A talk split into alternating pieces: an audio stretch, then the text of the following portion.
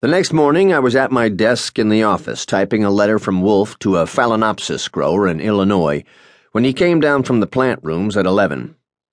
Good morning, Archie, he said, going around behind his desk and lowering himself into the only chair in New York constructed to properly support his seventh of a ton. How did the poker game go last night? It was his standard Friday morning question. Not bad, I said, swiveling to face him. I came out a few bills on the sunny side. It was a grim night for Lon, though. He's really knocked out by what's going on at the Gazette. Oh, Wolfe said, without looking up as he riffled through the mail, which, as usual, I had stacked neatly on his blotter. Yeah, seems the paper is about to be sold. To Ian MacLaren. Wolfe looked up and raised his eyebrows. Now he was interested. I've seen no report of this in the Gazette or anywhere else. I said the same thing when Lon told me about it last night. He says negotiations have been kept hush hush by both sides. Wolfe scowled.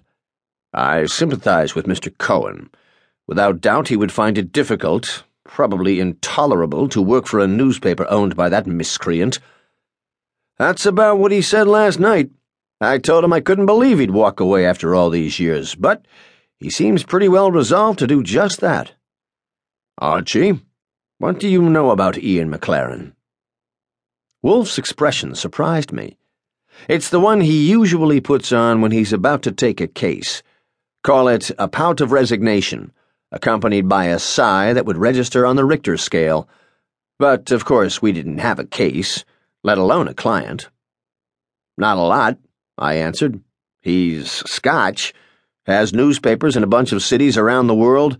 London's one, although don't ask me where else. And I think maybe he's in two or three U.S. towns, too. Lon calls him a sleazy scandalmonger. He puts it well, Wolfe said, ringing for beer.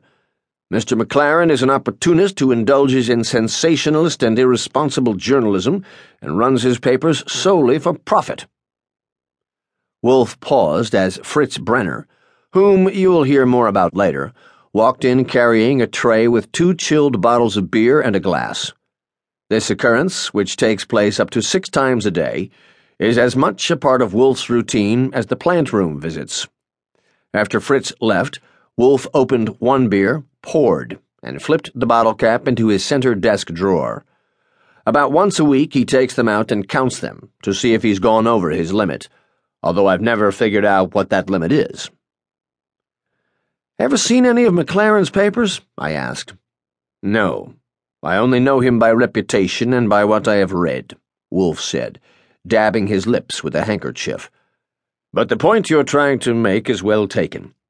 Is there a place nearby that sells out of town and foreign papers? Just a few blocks from here, I said.